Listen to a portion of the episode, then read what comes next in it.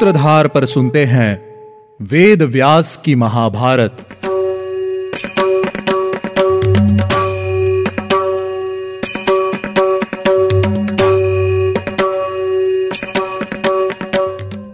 आप सुन रहे हैं सूत्रधार प्रस्तुति व्यास जी द्वारा रचित महाभारत और मैं हूँ आपके साथ आपकी सूत्रधार मान्या शर्मा।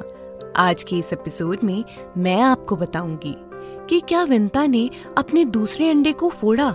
या फिर 500 वर्ष तक अपने दूसरे पुत्र के जन्म का इंतज़ार किया? लेकिन इससे पहले चलिए याद करते हैं कि हमने आखिरी एपिसोड में क्या सुना था। हमारे आखिरी एपिसोड में हमने आस्तिक मुनि की कथा सुनी थी कि आखिर क्यों उन्होंने जन्मे जय के यज्ञ में नागों की रक्षा की। इसके बाद हमने सतयुग में जन्मी प्रजापति दक्ष की पुत्रियों कद्रु और विंता की कथा सुनी थी जिसमें कद्रु ने अपने पति महर्षि कश्यप से वरदान में हज़ार पुत्र मांगे थे और विंता ने कद्रु के स्त्रों से शक्तिशाली दो पुत्र। लेकिन 500 वर्ष बीत जाने के बाद भी जब विंता के अंडों से बच्चों का जन्म नहीं हुआ तो उसने अपने आप ही अपने एक अंडे को फोड़ दिया। जिससे अरुण का जन्म हुआ, जिसका सिर्फ़ आधा ही शरीर विकसित हुआ था। अब जानते हैं कि विंता के दूसरे अंडे का क्या हुआ।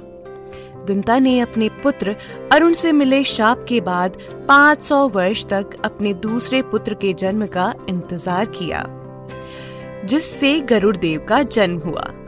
गरुड़ देव के जन्म के बाद दोनों बहनें एक साथ घूमने के लिए निकली। उसी समय उन्होंने उच्चह श्रवा नाम के घोड़े को निकट से जाते देखा। वह घोड़ा अमृत मंथन के समय प्रकट हुआ था। और जैसा कि हमें याद है, ये कहानी हम ऋषि शौनक के सत्र में सुन रहे थे। तो ऋषि शौनक ने उग्र श्रवा जी से पूछा, ऋषिवर, मुझे बताइए कि देवताओं ने अमृत मंथन किस प्रकार और किस स्थान पर किया, जिसमें उच्च श्रवा नाम का यह घोड़ा प्रकट हुआ? उग्र शवाजी ने कहा, शौनक जी, एक समय की बात है। मेरू नाम से प्रसिद्ध एक पर्वत था, जो अपनी ही रोशनी से सूर्य के समान चमकता था। सोने के समान चमकने वाले उस पर्वत पर देवता और गंधर्व निवास करते थे।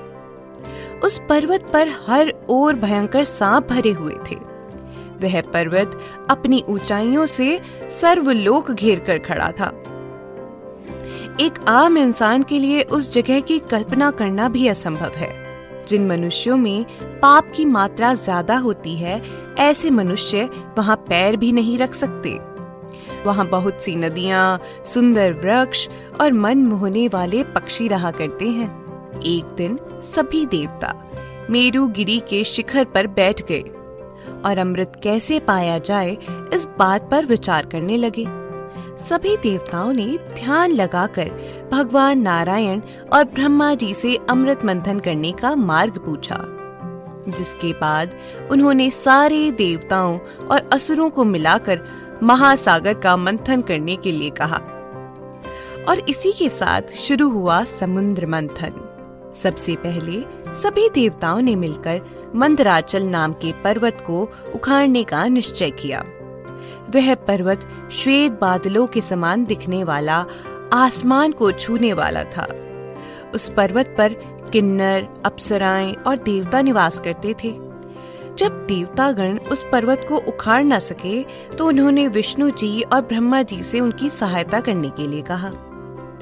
देवताओं के ऐसा कहने पर विष्णु जी और ब्रह्मा जी ने तथास्तु कहकर नागराज अनंत को मंदराचल उखाड़ने की आज्ञा दी। जिसके बाद नागराज अनंत ने मंदराचल पर्वत को उखाड़ लिया। इसके बाद सभी देवतागण समुद्र तट पर पहुँचे और समुद्र से बोले, हम अमृत के लिए तुम्हारा मंथन करेंगे। यह सुनकर जल के स्वामी समुद्र ने कहा यदि अमृत में मेरा भी हिस्सा होगा तो मैं मंथन से होने वाली भारी पीड़ा को सह लूँगा। इसके बाद देवताओं और असुरों ने समुद्र में रहने वाले कच्छप राज, कछुओं के राजा से समुद्र मंथन का आधार बनने के लिए कहा। कच्छप राज ने तथास्तु कहकर मंदराचल पर्वत को अपनी पीठ पर उठा लिया। इस प्रकार देवताओं दैत्यों और दानवों ने वासुकी नाग को डोरी बनाकर अमृत के लिए समुद्र का मंथन शुरू किया। असुरों ने नागराज वासुकी के मुख को पकड़ा और देवताओं ने उनकी पूंछ को पकड़ा। जब जब देवता वासुकी नाग को खींचते, वासुकी नाग के मुँह से धुएँ और आग की लपटों के साथ गर्म गर्म साँसें निकलती। पर्वत के शिखर से देवताओं और असुरों पर फूलों की वर्षा होने लगी। समुद्र के मंथन से आकाश में भयंकर गर्जना होने लगी। उसी समय मंथन के चलते समुद्र में रहने वाले कई जीव जंतु पिस गए और उस महासागर में खो गए। मंदराचल ने समुद्र में रहने वाले जीवों के साथ साथ पाताल में रहने वाले कई जीवों का संहार कर दिया। मंदराचल पर्वत पर रहने वाले पेड़ आपस में टकराकर टूट गए, उन पर रहने वाले पक्षी भी नीचे गिर गए। बार बार रगड़ लगने से आग लग गई और जैसे बिजली नीले आसमान को ढक लेती है, ठीक वैसे ही उस आग ने मंदराचल को ढक लिया। उस आग ने मंदराचल पर रहने वाले कई जीव जंतुओं को जलाकर भस्म कर दिया। न जाने कितने ही जीवों को अपने प्राणों से हाथ धोना पड़ा। तब देवराज इंद्र ने मेघों से जल बरसाकर उस आग को बुझा दिया। तभी समुद्र के जल से तरह तरह के गोंद और औषधियाँ निकलने लगी। यह रस अमृत के समान ही प्रभावशाली था। उसी रस से समुद्र का जल दूध में बदल गया और दूध घी में मंथन से थक कर चूर हुए देवताओं ने ब्रह्मा जी और विष्णु जी की मदद मांगी, जिस पर विष्णु बोले, जो भी लोग इस कार्य में लगे हुए हैं, मैं उन सभी को बल देता हूँ। श्री विष्णु के वचन सुनकर देवताओं और दानवों का बल बढ़ गया और सब मिलकर पूरी शक्ति के साथ दोबारा समुद्र मंथन में लग गए।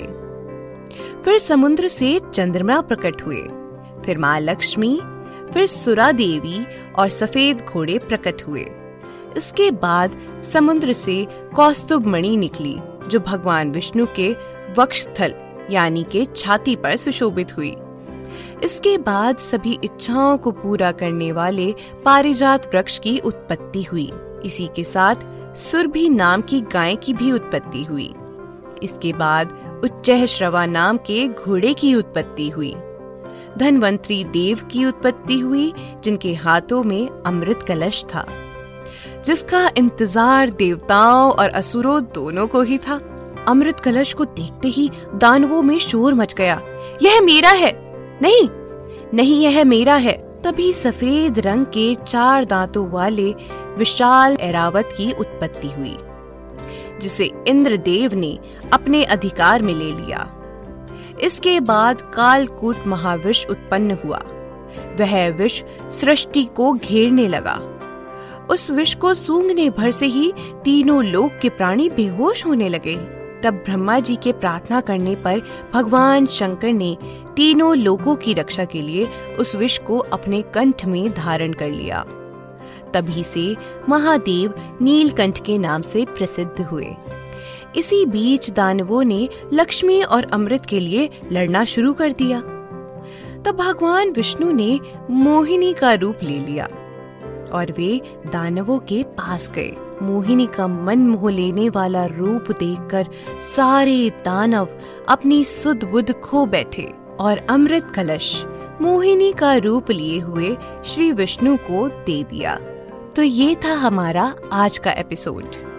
अगले एपिसोड में जानेंगे कि क्या दानवों को अमृत पीने का मौका मिलेगा, या फिर मोहिनी का रूप लिए हुए श्री विष्णु सारा अमृत देवताओं को दे देंगे।